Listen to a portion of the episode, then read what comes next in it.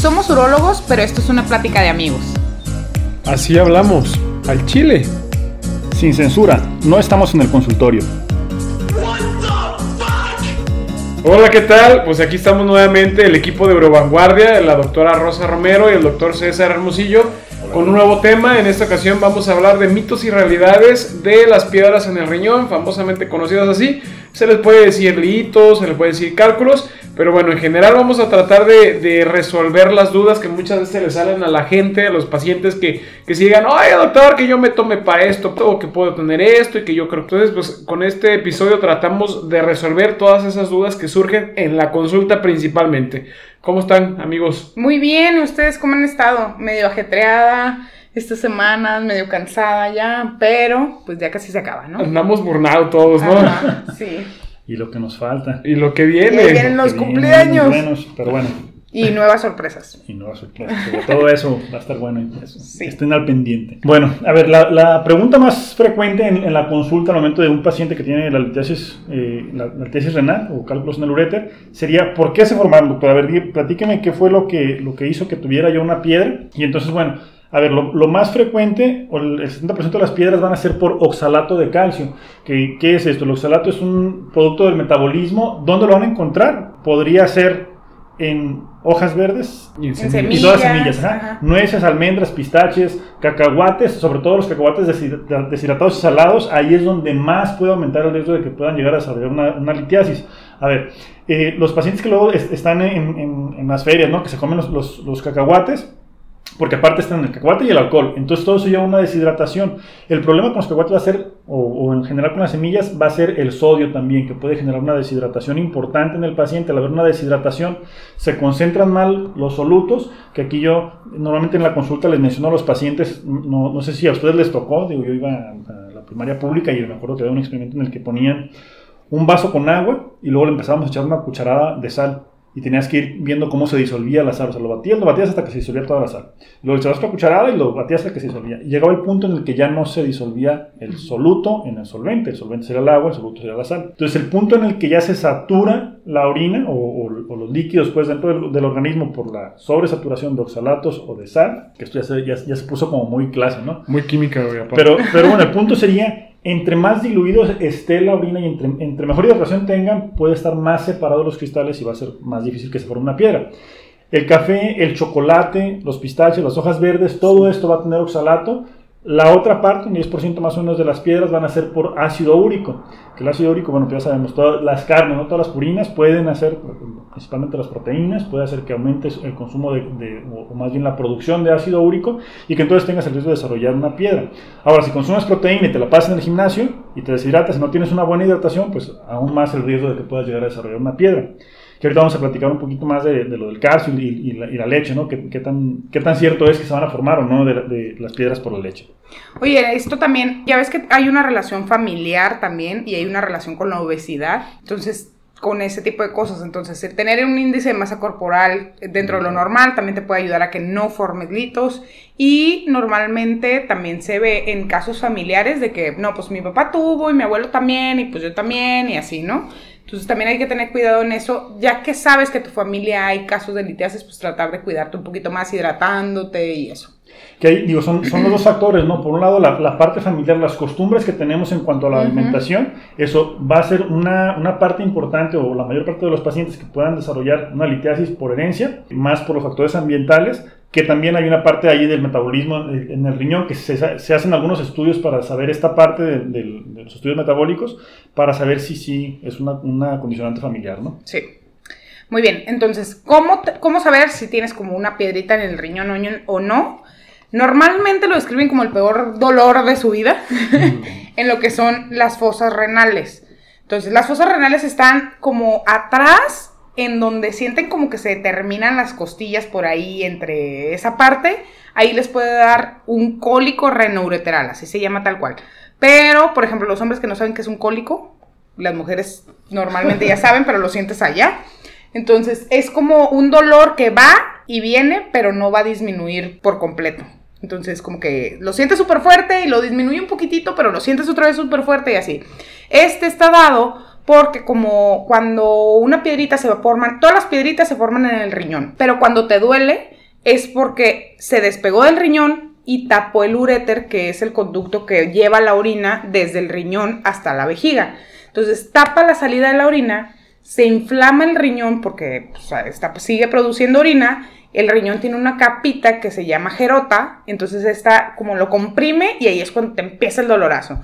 Entonces, este dolor normalmente se puede ir hacia los genitales, se puede ir hacia el otro lado y también eh, te puede dar náuseas, te puede dar vómito, eh, te puede dar ardor al orinar, puedes sangrar al orinar, eh, por que va bajando la piedra y va rasgando ahí todo y empiezas a sangrar de la vía urinaria, ¿no? Y yo creo que esos son los principales como síntomas, ¿no? ¿Qué más se acuerdan? ahí, digo, ahorita me, me, hiciste que me acordar, normalmente a los pacientes lo que les digo, les pongo el símil de la caricatura del coyote y el correcaminos. Cuando el coyote pisaba la, la, manguera que luego se empezaba a dilatar, el, el, la manguera ah, en, previo a el, el pie del, del, del, coyote o el correcaminos, esa dilatación, porque eso es lo que duele en realidad, o sea, no es que la piedra duele, sino la dilatación, la distensión de las capas del riñón o del uréter, es lo que va a generar el dolor. Pero sí creo que náusea y vómito será como lo más frecuente, el dolor pues, que corre hacia genitales o hacia la espalda. Y, ah, y sabes que una característica muy importante del dolor es que no se modifica con alguna posición, o sea, te va a doler, te pares, te sientes, te acuestes, lo que sea, y aparte, normalmente los pacientes hasta se acuerdan qué estaban haciendo. O sea, de que, doctor, estaba en la cocina y la da y pum, me empezó el... Entonces es súbito, súbito el dolor. O te despertó a medianoche, que esa es típica, no sé por qué, en la noche es cuando les encanta. que para hacernos, no se desvela, nada, qué Para ir a atenderlos de urgencias y a las 3 de la mañana. Que, que también, por ejemplo, la realidad es que también muchos pacientes le echan mucho la culpa al riñón y la realidad es que el riñón, lo única, el único responsabilidad que tiene es de que está en la parte posterior del abdomen. Pero muchas veces es de que, ah, es que dolor, doctor, me duelen los riñones. Mira, la realidad es que para que te duelen los riñones, tiene que haber una inflamación bastante importante.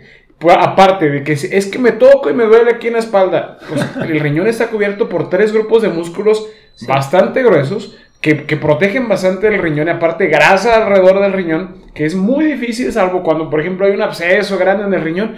O sea, traten de no echarle la culpa a todo de que es el riñón, es el riñón. La mayoría, la mayoría son problemas lumbares, es decir, eh, dolor ahí en la, en la parte de la, de la columna muscular. Eso, exactamente muscular. Pero bueno. Me pasa mucho que llegan los pacientes así que, no, doctora, es que algo tengo en el riñón porque me duele. Así, ¿se te quita si descansas? Sí, ya que me acosté y descanso un rato, ya se me quita. No es riñón. O sea, no hay forma. Entonces va a ser más relacionado con alguna carga o alguna degeneración de la columna o alguna otra cosa. Pero el pobre riñón, como tú dices, siempre se la lleva de que no, ya me duele el riñón. Siempre le echan la culpa. me estaba acordando de un chiste de gallos, pero ahorita sí se ríen, no traigo tanta, tanta grasa. Fíjale poquito. pues que estaban dos gallegos, ¿no? Y que llega un, gallego ahí a la consulta. Oiga, doctor, es que traigo un dolor bastante fuerte en la espalda. Bueno, pues parece ser que un cólico renal. ¿Has miau? Miau. Hombre, que si has miau piedras. Hombre, pues sí he miau piedras, paredes, mesas, autos y todo. Solamente para despertar. La risa no pareció tan fingida, ¿eh? no, está bueno. bueno, ese es un chiste muy famoso de, de Teo González, entonces ya, ya es muy conocido. Pero bueno, no, no. Eh, para todo tengo. ¿te fijas? sí. Este, hago mi tarea, pero la realidad es que preparamos el tema un ratito antes y hay lo que se va, las pendejas que se va corriendo uno. Este, bueno, entonces, también preguntan mucho los pacientes como, como mitos o que también muchos médicos, que esto le puede servir mucho a los médicos en general que tratan en, primera, en primer nivel de atención a pacientes con, con este tipo de problemas que le suspenden los lácteos. Aquí hay mucha controversia, pero la realidad es que es muy simple. Este, como tal, dicen es que, doctor, ya dijo César que la mayoría de las, de las piedras su composición es por oxalato de calcio. Entonces dicen, eh, si es por el calcio, entonces debo, de dejar de tomar alimentos que consuman calcio, eh, por ejemplo, los lácteos. Y ahí, pues, la realidad es que es todo lo contrario y está demostrado en estudios y está descrito en las guías internacionales, no es de que nosotros no lo estemos inventando. Entonces, cuando nosotros ingerimos más eh, oxalato, entonces el oxalato se absorbe y se elimina por la vía renal. Cuando nosotros ingerimos calcio, entonces el calcio se absorbe, el oxalato se elimina por las heces y entonces hay una buena homeostasis, un buen equilibrio de estas sustancias o de estos metabolitos y eso es lo que favorece que no se formen las piedras incluyendo también ya decía César, generalmente si hay una deshidratación, pues obviamente los solutos se van a concentrar más en la orina y aumentan las posibilidades de presentar piedras. Entonces es un mito completamente que se tengan que suspender los lácteos para evitar la formación de piedras, ¿de acuerdo? Y entre eso, bueno, Preguntan mucho de, ah, doctor, es que los tratamientos que yo me voy a deshacer o yo me estoy tomando no sé qué fulanitas cosas. César, ¿tú qué te ha tocado ahí con los pacientes que dicen que se toman, que para deshacer y deshacer o no sé? Y antes de pasar a ese punto, lo que hablaba acerca de los lácteos también importantísimo para todas las mujeres principalmente, cuando, cuando dejan de consumir los lácteos, la osteoporosis, ¿no? Y es algo que tienen que cuidar, o sea, no, no el, calcio como tal no va a formar piedras, es importantísimo. Aparte de que ya se hizo ese estudio, o sea, está comprobadísimo, y al contrario, los pacientes que le suspendieron los lácteos pueden formar más piedras. Entonces, ni, ni, intenten por ahí, no se los quiten. Aparte, los lácteos son amor, es lo mejor. Así que, no. Para los que no les hace daño. Bueno, sí, exactamente.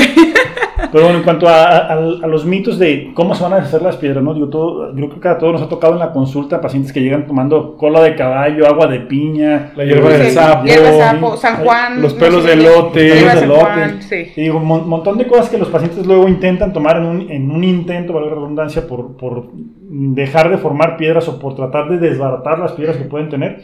En realidad está demostrado que ninguno de estos productos va a hacer que se desbaraten las piedras. Lo que sí demostró es que los pacientes cuando están consumiendo ese tipo de productos tienen una mejor hidratación. Como están con la idea de eh, estar consumiendo los pelos del lote para que se desbarate la piedra, sí, al momento de consumir una mayor, un mayor número de líquidos se hidratan mejor, los solutos están más disueltos en el solvente.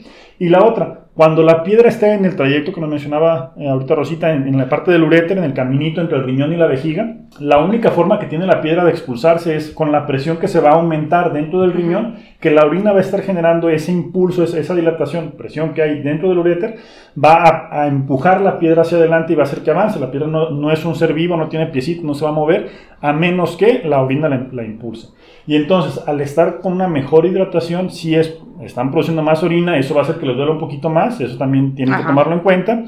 Va a ser que les duela un poquito más, pero va a ser la única forma de que pueda avanzar. Entonces. Porque muchos juran, o sea, de no, doctor, es que a mí me lo sacó, ah, pero sí. eh, tienen un efecto diurético. La otra vez estaba platicando con un nefrólogo y me decía que, que lo que le tenía que explicar más a los pacientes, que ellos con ese tipo de. que la hierba del sapo y cola de caballo y esas cosas, causa un efecto diurético, pero es porque hay una lesión de las células túbulo intersticiales.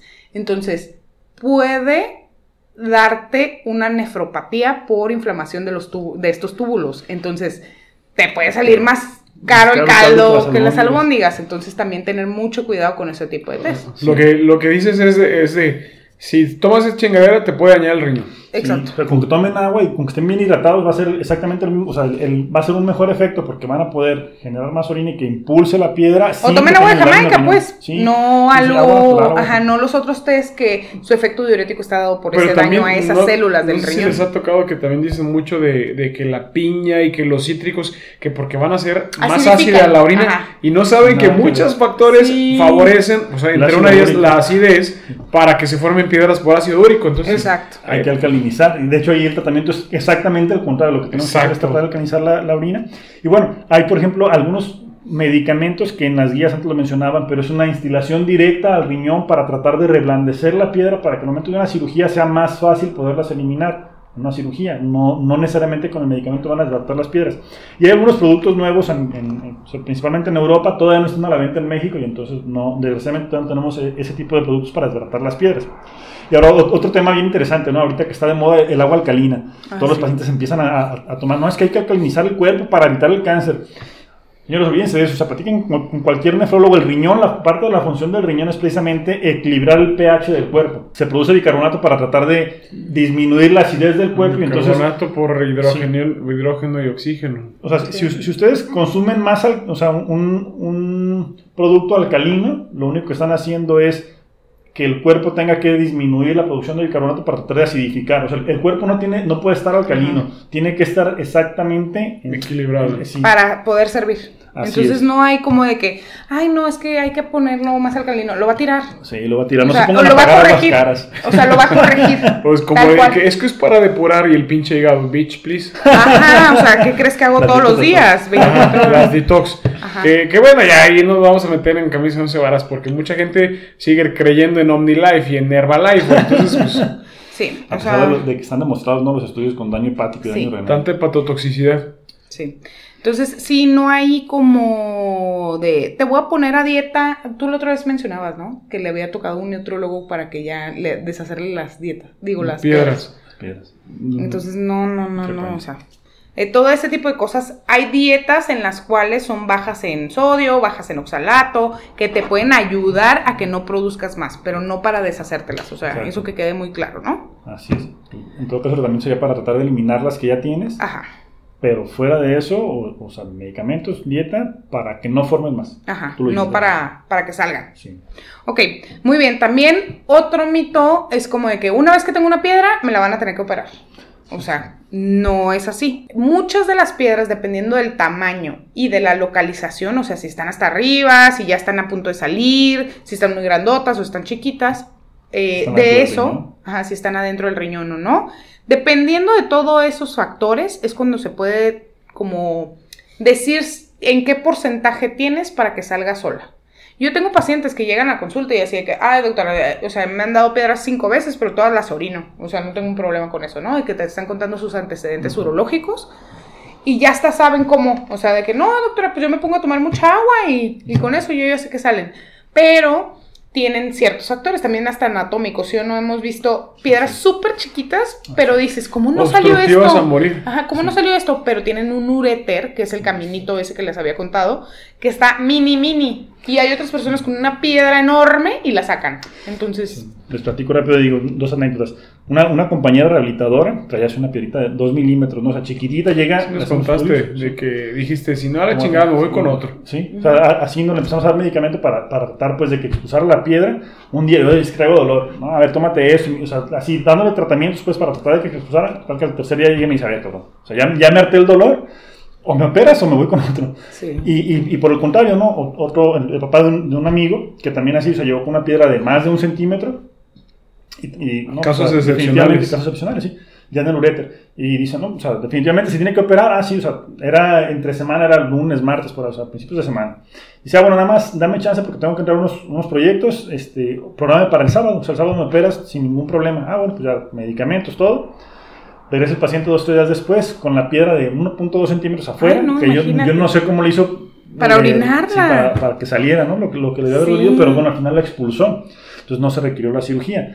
Pero como bien dice Rosita, ¿no? O sea, no, no, son, son extremos, pues, ni, Sí. ni el hecho de que esté chiquita va a ser que, que no se deba operar, ni el hecho de que esté grande quiere decir que no pueda. Tiene mucho que ver cada paciente, hay que, eh, hay que ver cada caso en, en específico y lo más importante de esto es que solamente tenemos como tres semanas para ver si sí va a salir o no va a salir, ¿no? Porque si no, después de esto el riñón ya puede sufrir algunos cambios que ya no van a ser reversibles y ya va a haber daño, o sea, permanente. Entonces, eso sí es muy importante decirles, sí se puede tomar el tiempo, sí le puedes dar chance a que digas tú, ah, bueno, vamos a intentar estos 21 días, si no te da un dolor muy fuerte y todo, que salga la piedra sola.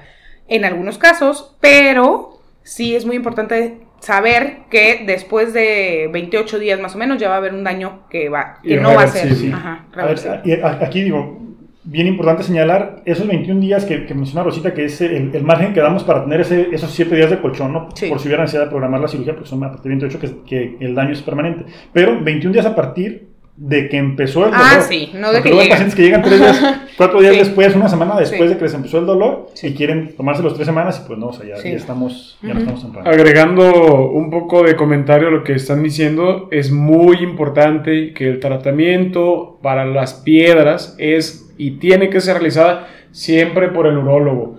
En general, nosotros llevamos unas guías y llevamos una preparación específicamente para, la- para el- eliminar las piedras en las vías urinarias.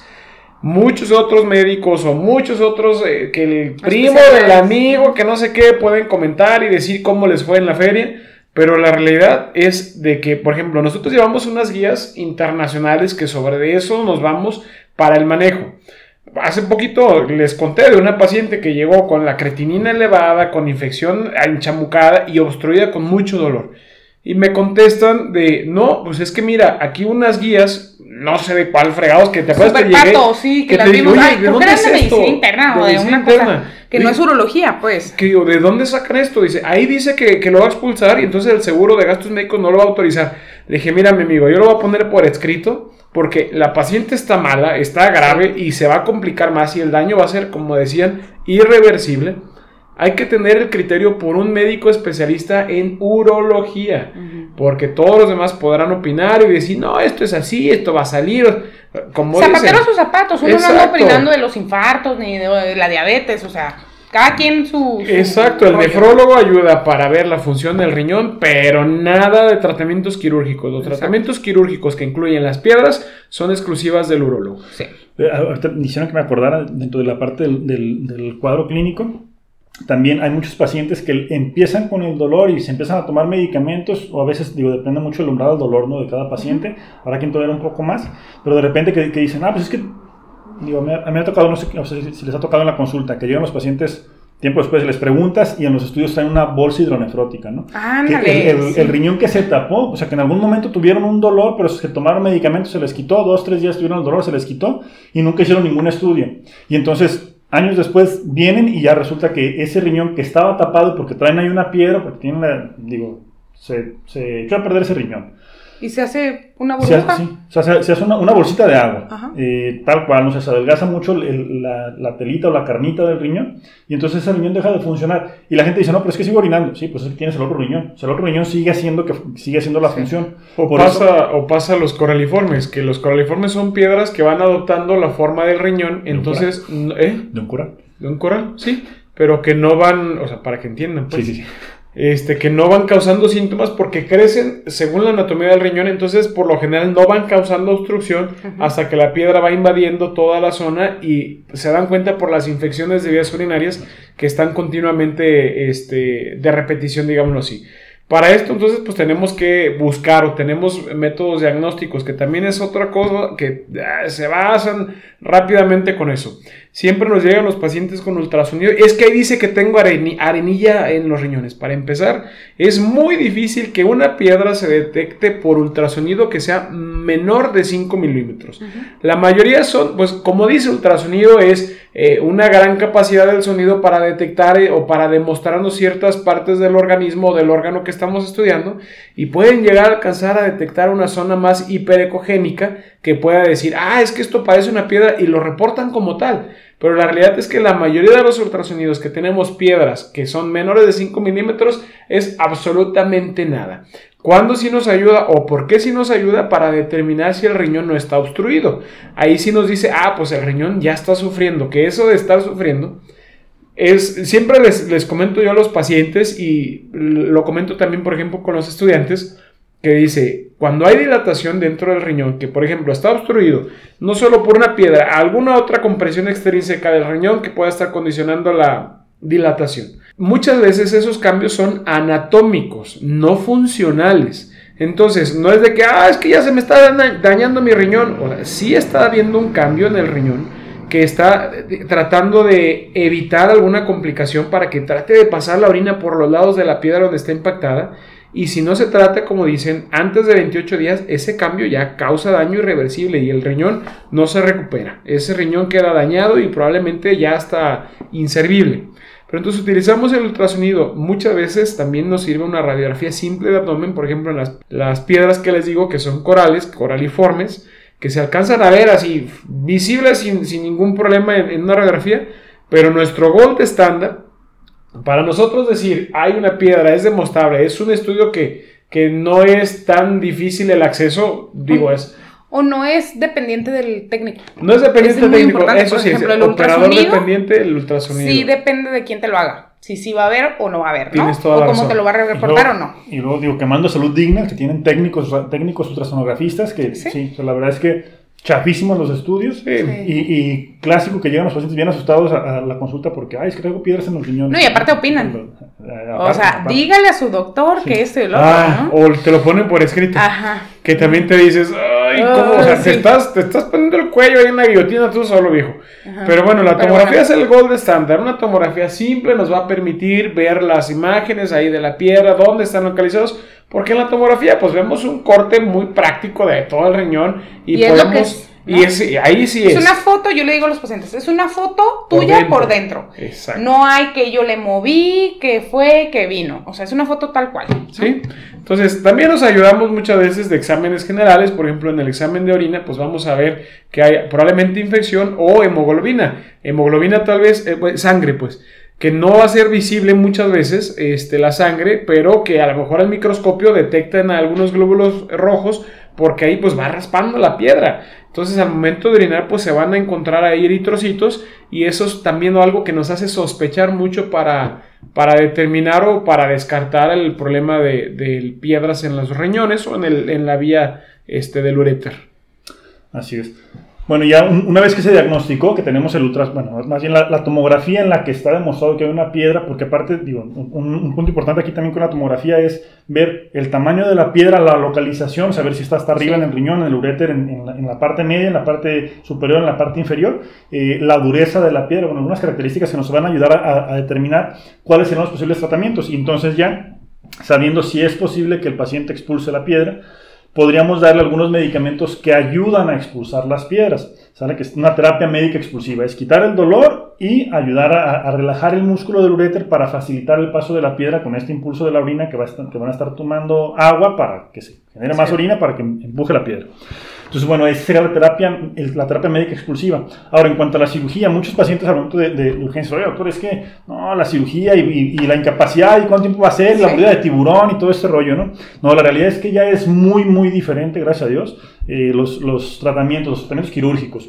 En el caso de la ureteroscopía o ureterolitoticia, que es el, nombre técnico, es una camarita de más o menos 3 milímetros en, en, la punta que entramos a través del pene, a través de la uretra, en, un sentido al revés de como sale la orina, ¿sale? Entramos a través del pene, subimos hasta la próstata, llegamos a la vejiga, bueno, en el caso de la mujer no hay próstata, entramos por la uretra, llegamos a la vejiga, nos metemos en el uréter y vamos subiendo hasta donde está la piedra y esta es una de las pocas cirugías en las que sí realmente se utiliza un láser. Láser. Porque digo, toda la cirugía, láser. Toda la cirugía laparoscópica, no, ay, me operaron con láser la vesícula, ah, cabrón, ¿cómo? Sí, pero, bueno, en, en, esta, en esa cirugía sí utilizamos un láser y entonces las, vemos la, la, localizamos la piedrita, la pulverizamos con el láser, la, la fragmentamos pues totalmente, se hace polvo retiramos el, equipo, se acabó la cirugía, los pacientes prácticamente no tienen ninguna herida, no hay ninguna, ninguna cicatriz, nada que se tengan que recuperar, el paciente al siguiente día sale caminando a, su casa. Es muy frecuente que, con la cirugía tengamos la necesidad de dejar un, catéter, un tubito que va del riñón a la vejiga, este, este catéter queda por dentro. Eh, esto se deja tratando de evitar la posibilidad de alguna cicatriz que vaya a generar el, mismo efecto de una piedra o el edema del uréter y, entonces tratamos pues de, evitar estos problemas, dejamos el catéter para que se ferulice y ese catéter lo quitamos en tres semanas, ya es un procedimiento ambulatorio, pero la realidad es que la recuperación es bastante rápido, la cirugía es una cirugía semiambulatoria, en algunos casos podríamos hacerla eh, ambulatoria, mm, se, se, intenta, pero de todas formas, vigilar un poquito al paciente después de, la cirugía, un, un, pequeño periodo. Es extremadamente raro que no, que no logremos meter la cámara a través del uréter, porque son equipos, insisto, muy, muy delgaditos. Y entonces eh, se da la oportunidad pues, de, entrar. Si, si, el meato, que es la entrada del uréter a la vejiga, o sea, el, final del uréter, el final del caminito, si está muy cerrado por inflamación, por infecciones, por alguna, alguna piedra que hubiera pasado previamente, que hubiera generado esta cicatriz de la que hablamos por el catéter, y entonces está muy cerrado. En esos casos también se sube un catéter, se genera una reacción a cuerpo extraño, que básicamente es que el uréter se empieza a dilatar y facilita el, paso de, la camarita esta de la que hablamos en una siguiente, en una próxima ocasión. Entonces, básicamente son esos los, los tratamientos, ¿no? Terapia médica exclusiva esos son los principales. Ah, claro que hay otros así más sofisticados. De que si tienen la piedra nada más en el riñón y se forma la coral que hablábamos y la la la, hay otras que hacemos un hullito así atrás en la espalda y entramos directo al riñón, pero antes se hacía una súper rajadota. abrías el riñón y demás, ¿no? Y ahorita no. La, la, flexible. Ah, la, la, esa es otra, otra pregunta frecuente de los pacientes. Oh, doctor, no es que por ondas de sonido. Híjole, o sea, sí, sí existen los equipos, de hecho los tenemos pero ya aquí en México, pero sí está, sí está por reportado en las guías que está indicado. Pero, o sea, sí, Es Pero- caro, pero porcentaje, básicamente ajá. es caro, no es resolutivo. Sí, básicamente es para cuando no tienes las otras posibilidades o, o por alguna condición específica del paciente. Pero a ver, eso de los asuntos de sonido dentro del riñón. La realidad es que ya también hay ureteroscopios flexibles que cuando la piedra, es- porque a ver, la leo se utiliza principalmente en una piedra que Sí. está arriba en el riñón y que, y que es lo suficientemente blanda y lo suficientemente pequeña. sí. Expliquen qué es la Leoch, porque Y te utiliza extracorpórea Extra- con ondas de con choque. Ajá. ajá, es como un ultrasonido que les ponen por afuera y manda unas ondas para que deshaga la piedra adentro del riñón. Entonces, uno, son casos súper específicos porque pues normalmente adentro del riñón no te va a dar dolor. O sea, Y no. tienes que ver la anatomía para que expulse la piedra. Ajá, No tienes es- que poner un catéter de todas maneras. Así es. Entonces, es un chorro de gasto y normalmente casi La nunca se saca. Sí, o sea, se utilizaba antes, cuando, cuando no había, Cuando no había otras flexibles, cuando, había- cuando no había eh, la, la, la percutánea, la, la, la cirugía esta que mencionaba ahorita Rosita, que es por la espalda, un, un orificio de un centímetro. En esos casos sí se utilizaba este tipo de, de tratamientos, pero la realidad es que ya ahora ni, ni lo pidan porque, o sea, no, no, no tiene ningún sentido. Nomás van a gastar de más. ojis. Sí. Sí. Muy bien, entonces, bueno, me gustaría darles algunas recomendaciones eh, como para las personas que ya han tenido piedritas o las que no y que se quieran cuidar. Lo principal yo creo que va a ser tomar agua. Tomar Siempre, agua. sí. O sea, Sí. ya, tomar agua. Fíjate, lo que tú dijiste hace poquito, dilo. ¿Cómo, ¿Cómo se la compras a tus pacientes que toman su coquita? Ah, que se tomen una coquita y por cada, pues, tienen que comprar coquita pero de la latita chiquita, no de esta. A los que son fanáticos de Ajá, la los coca. que la aman y hacen los que piedras. están viendo en YouTube Entonces, a qué se refiere. ajá, esta grande es de 355 mililitros, pero hay una que es de 280, una cosa así. La, la latita. Y por cada latita se tienen que tomar un litro de agua. Entonces, Es premio. ajá, y no se pueden tomar más de 4 litros de agua al día. Entonces, están limitados a 3 latitas, nada más. Entonces, eso lo, yo, yo les hago su- el intercambio a mis pacientes y creo que me ha funcionado y ya poco a poco se les va quitando el... Pues ya dicen, no, mejor no me tomo la latita, ¿no? Entonces, ¿qué les recomiendo? Tomar de 2 a 3 litros o eh, calculen la necesidad de agua, su peso en kilogramos, lo multiplican por 35 y esos van a ser los mililitros que requieren al día de agua, pero sin pasar de, cua- de 4.000 mililitros o 4 litros de agua, porque después también es malo tomar más de 4 litros de agua, ¿ok? Entonces, otra cosa que me pasa mucho con los pacientes es de que, sí, doctora, yo llego a la casa y me aviento mis 3 litros así de jalón. Eso no sirve. No. O sea, no sirve.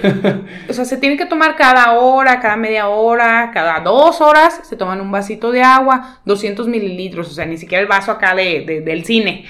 No, o sea, poco a poquito, porque esa es la forma en que le vas a ayudar al cuerpo a mantener como diluida la orina, que no se formen las sales que son las que te pueden llevar a que se peguen en el riñón y se vaya formando la piedra. Sí, porque como dices, toman sus 3 litros y los eliminan en el transcurso de la Sí. mañana y la tarde y la noche ahí está el riñón todo Dale y concentrado. dale, ahí Sí. batallándole, sacándole hasta la baba. No, o sea, lo, no. lo que, lo que normalmente le menciono yo a los pacientes es el color de la orina, ¿no? O sea, si la orina Sí. está amarilla es porque está concentrado, entonces Sí. tratar de que la orina esté transparente. Difícilmente, digo, casi Que tampoco esté tampoco todo el tiempo transparente, porque es estar tome, tome, tome agua, Sí. pues ahí te encargo. No te sales del baño. Exacto. Entonces, eh, tengan un equilibrio. Yo digo que saquen su porcentaje de cuánto les toca de agua y divídanlo en las horas que están despiertos para que sepan más o menos por hora cuánto se tienen que tomar. ¿no?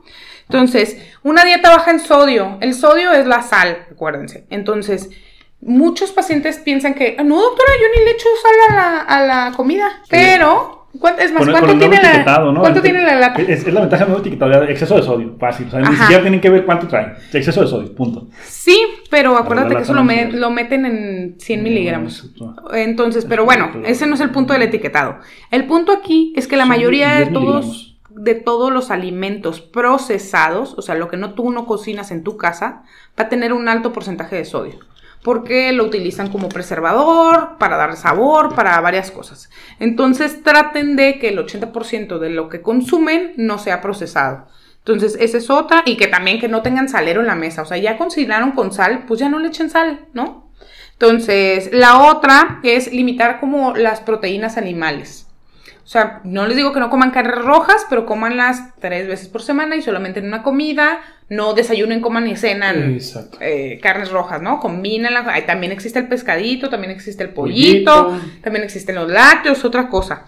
Y eh, otra cosa que puede ser una dieta balanceada para que lleguen también, que no tengan un sobrepeso, cuidar también lo que comen, hacer ejercicio les va a ayudar mucho. Y dentro de lo que hablábamos de eh, la dieta baja en oxalato, recuerden que ya los mencionó César, pero les voy a recordar. La nuez de la India, las nueces normales, las almendras, el cacahuate, Chocolate. Ajá, todo ese, el chocolate, pistaches. Todas las em, verdes.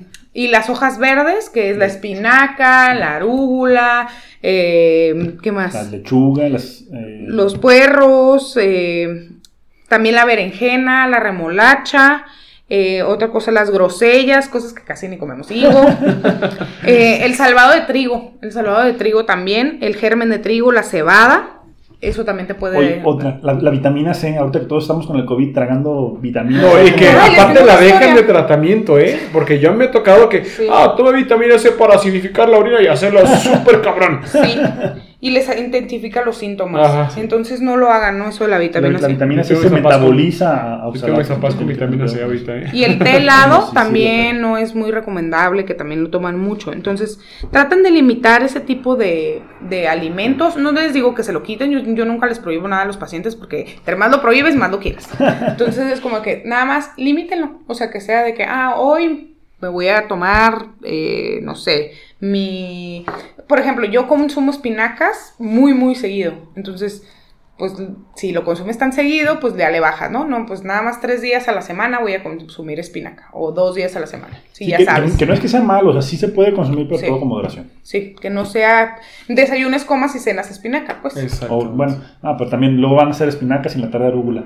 No, no, a ver. Ajá, bueno. Hojas verdes, hojas verdes. Qué, qué bueno, qué bueno que yo no, no tengo ese problema. El peanut butter y esas cosas también cuentan, ¿eh? También O cuentan. sea, Pero bueno, no sé si se acuerdan ustedes de alguna otra recomendación que les quieren comentar. No, en general el agua, hidrátense bien, ya como dijo Rosy, no es ya me empine 3 litros de agua, es esténse tomando su vasito de agua. Insistir en no dejar de tomar lácteos.